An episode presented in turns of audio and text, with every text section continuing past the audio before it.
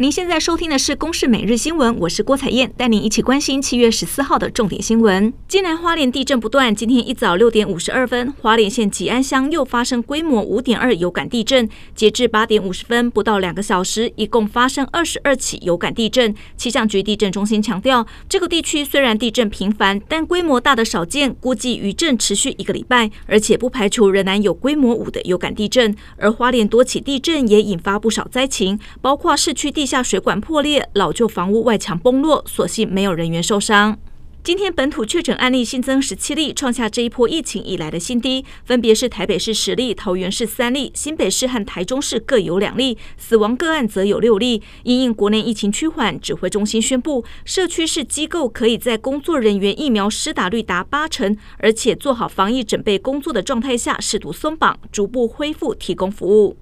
台北市公布最新五例确诊个案的公共场域足迹，其中一人搭过六八八、二八五、荣总接驳车等三条路线公车，远东百货宝庆店、全联松花门市、东湖市场也分别有确诊者足迹。台北市花博争谚馆大型接种站今天正式启用，一天最多可以施打 一点四万人。对于新北市解封条件，新北市长侯友宜强调，一定从户外开始，最后才是室内餐饮内用。六月底，高雄凤山一栋大楼爆发五人确诊，市府紧急将整栋住户一百四十六人全部移往防疫旅馆隔离。今天凌晨隔离期满，住户们开心返家。另外，由于访山访疗专案扩大匡列的居家隔离者也全数解隔离，目前没有新增案例，显示出屏东的 Delta 疫情已经获得控制。暂停门诊急诊十六天的屏东访疗医院在上午八点恢复营运。距离东京奥运开幕倒数九天，但东京还笼罩在疫情中，进入第四次紧急状态。政府再度祭出的禁酒令引发业者和朝野反弹。日本政府不敌舆论，撤销政令。